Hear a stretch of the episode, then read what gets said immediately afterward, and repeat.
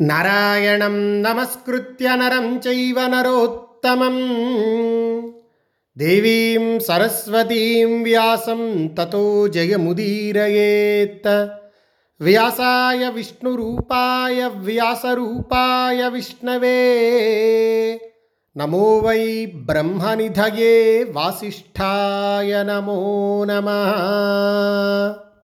యుధిష్ఠిరుడు వైడూర్య పర్వతం చేరి నర్మదా నదిలో దిగి స్నానం చేసి అక్కడ ఉన్న శర్యాతి యజ్ఞం చేసిన ప్రదేశాన్ని దర్శించి చ్యవన మహర్షి వృత్తాంతాన్ని అడిగేసరికి అక్కడ లోమశ మహర్షి యుధిష్ఠిరుడికి ఆ దివ్య వృత్తాంతాన్ని తెలియచేస్తున్నాడు.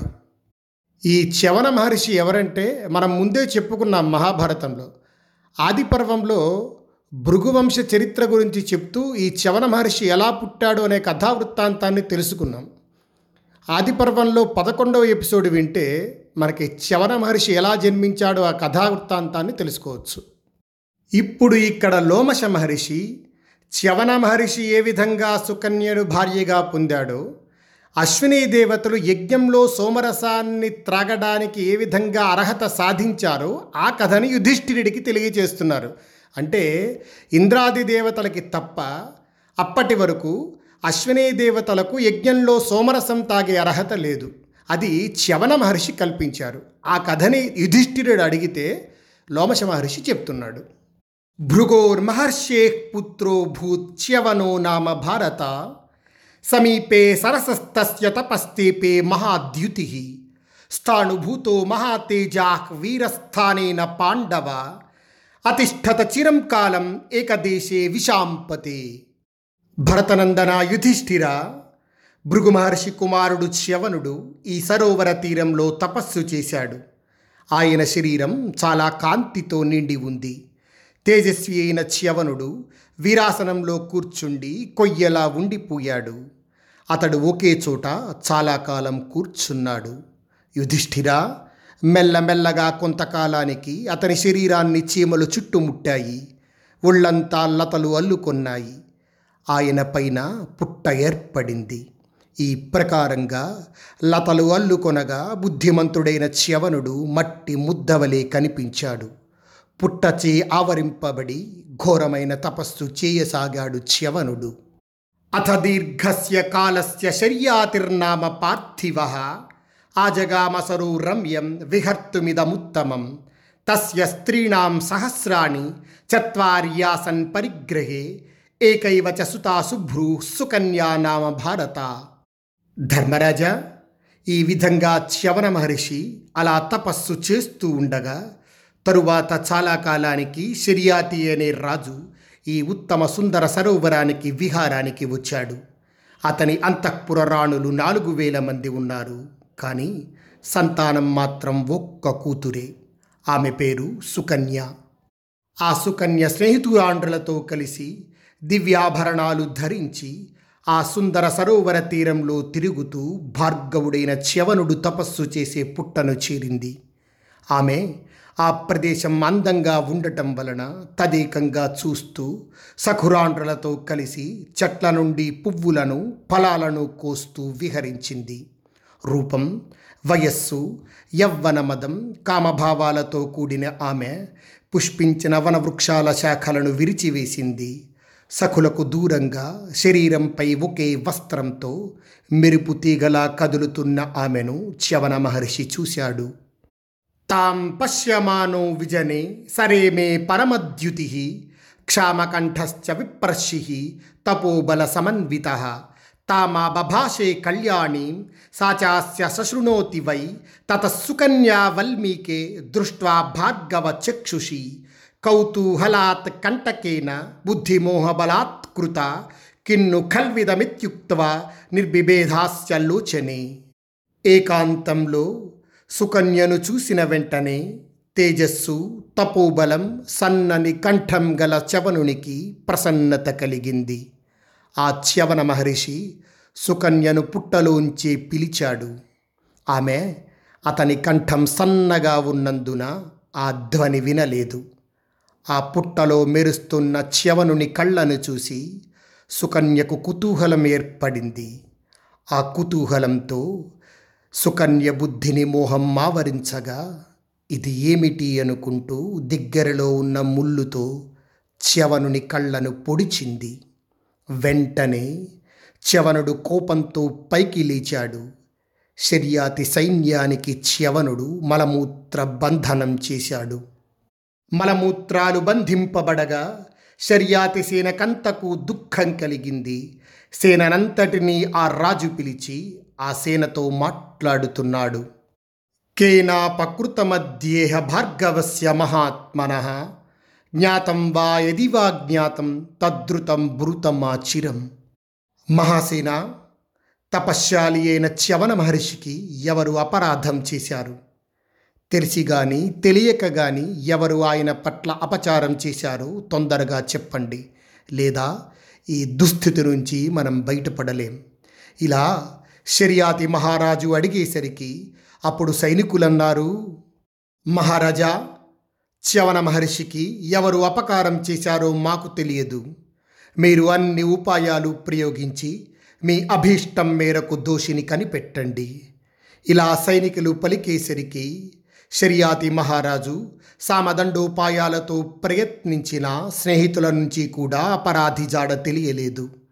సైనికుల మలమూత్ర అవరోధ కారణం తెలియక దుఃఖిస్తున్న తండ్రిని దుఃఖిస్తూ ఉన్న సైన్యాన్ని చూసి సుకన్య తండ్రితో మాట్లాడుతోంది. మయాటం త్యేహ వల్మీకే దృష్టం సత్వమభిజ్వలత్ ఖద్యోతవదభిజ్ఞాతం తన్మయా విద్ధమంతికాత్ తండ్రి వనంలో సంచరిస్తూ ఉన్న నేను మెరిసిపోయే ఒక ప్రాణి కళ్ళను చూసి మెణుగురు పురుగులు అనుకొని సమీపానికి వెళ్ళి ముళ్ళుతో పొడిచాను.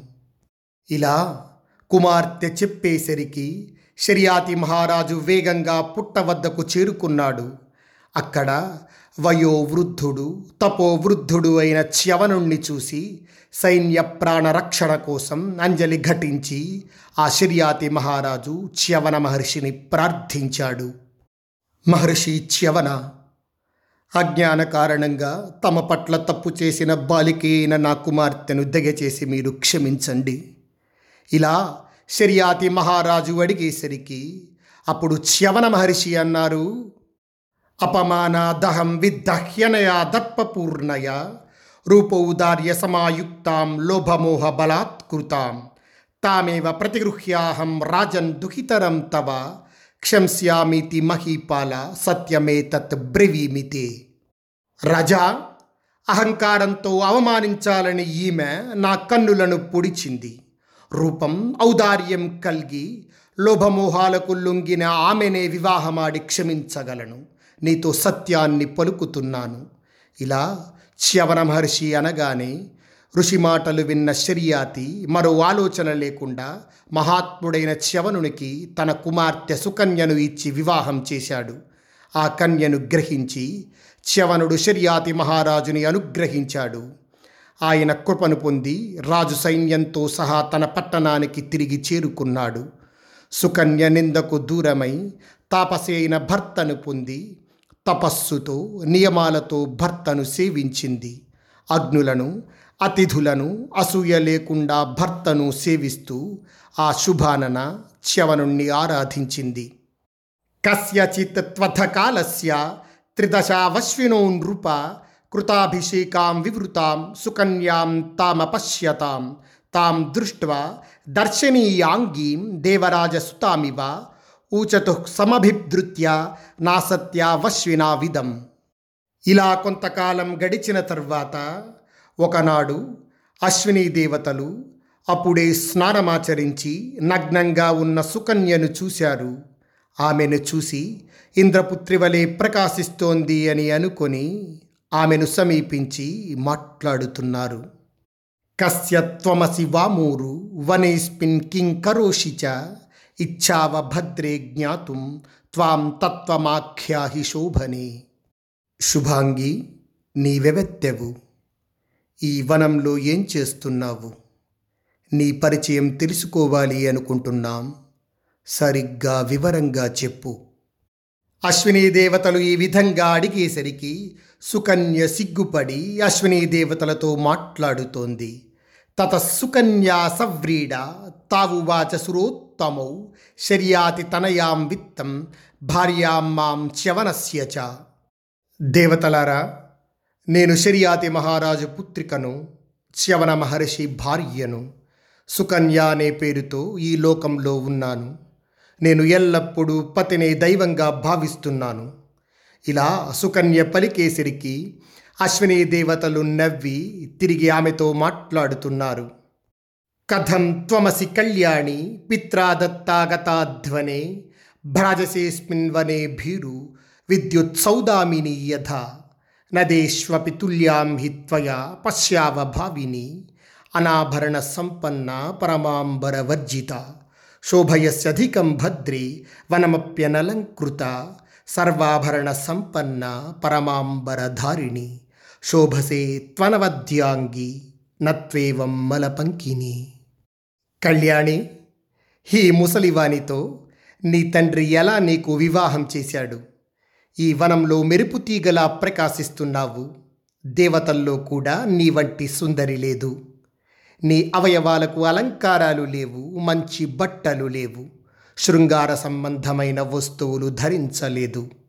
అలంకారాలు లేకపోయినా నీవు ఈ వనాన్ని ఎక్కువగా ప్రకాశింపచేస్తున్నావు.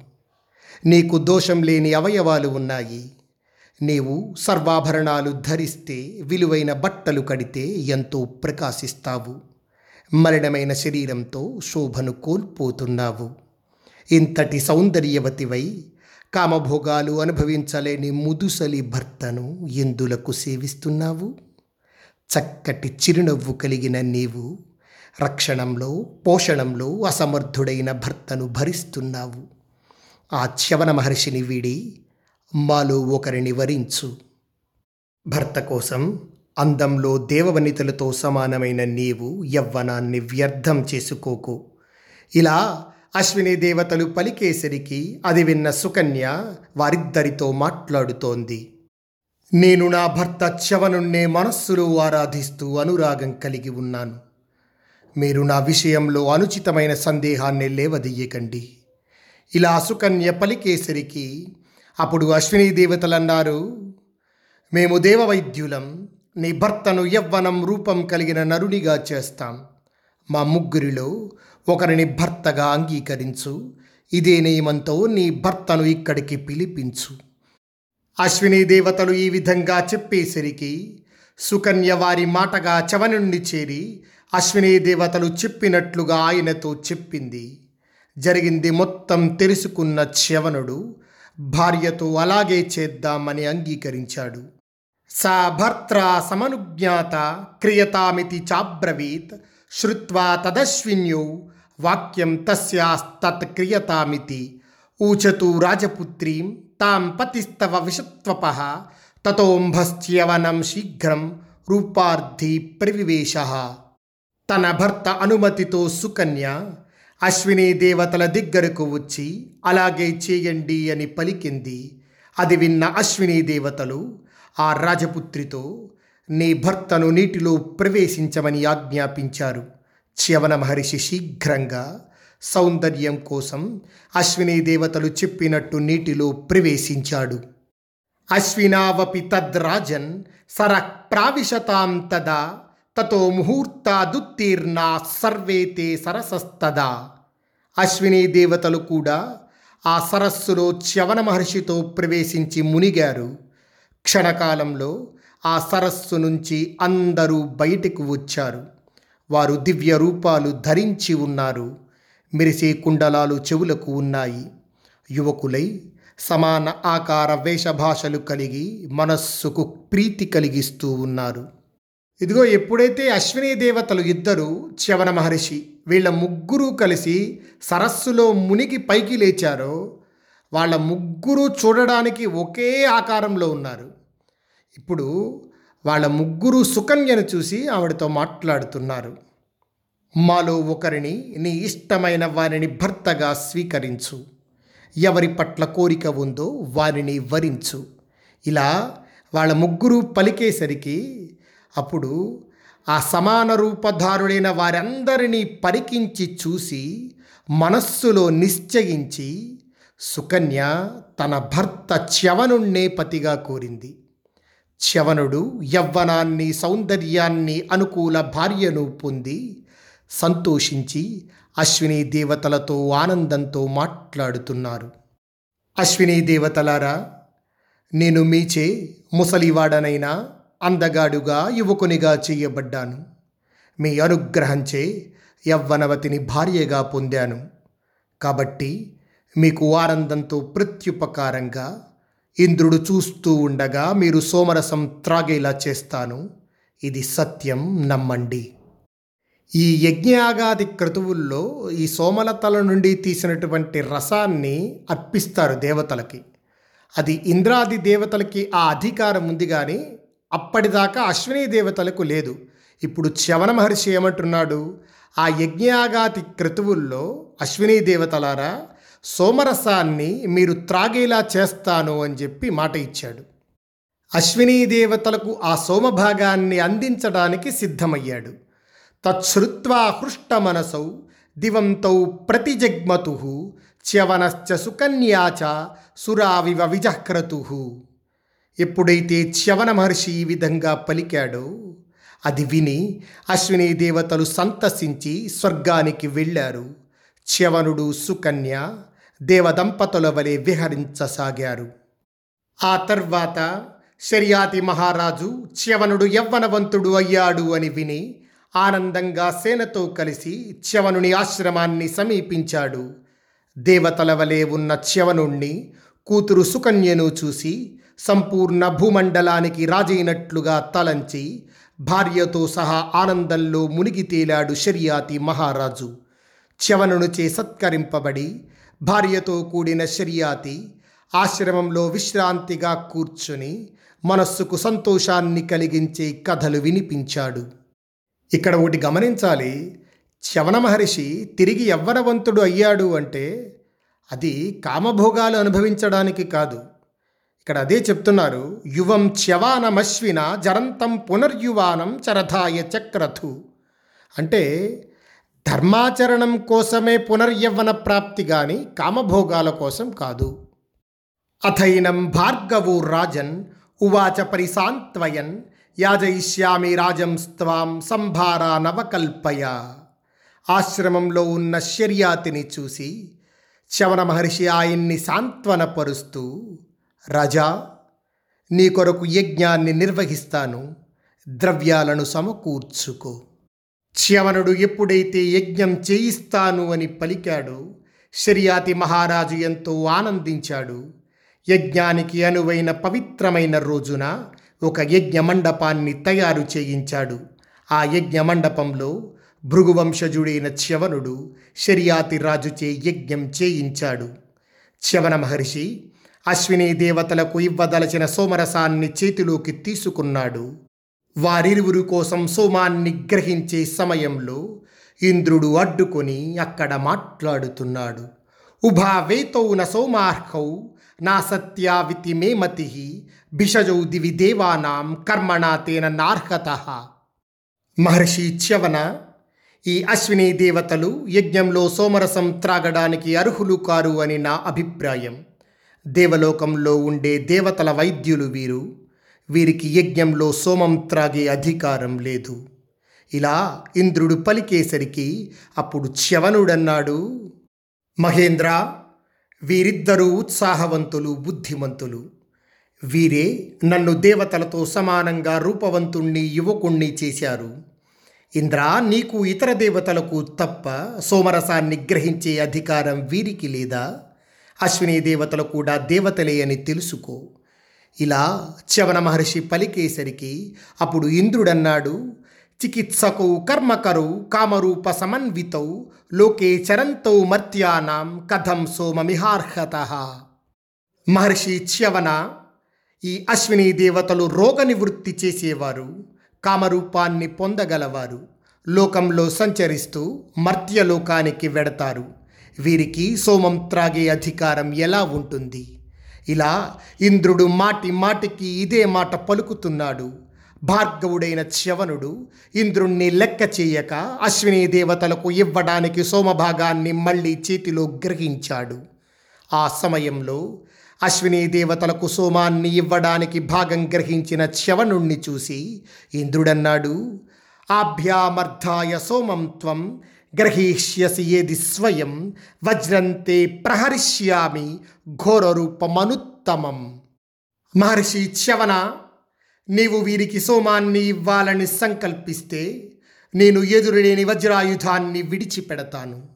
ఇలా ఇంద్రుడు పలకగానే నవ్వుతూ ఇంద్రుని వైపు చూసి చ్యవనుడు అశ్విని దేవతల కోసం యథావిధిగా సోమరస భాగాన్ని గ్రహించాడు.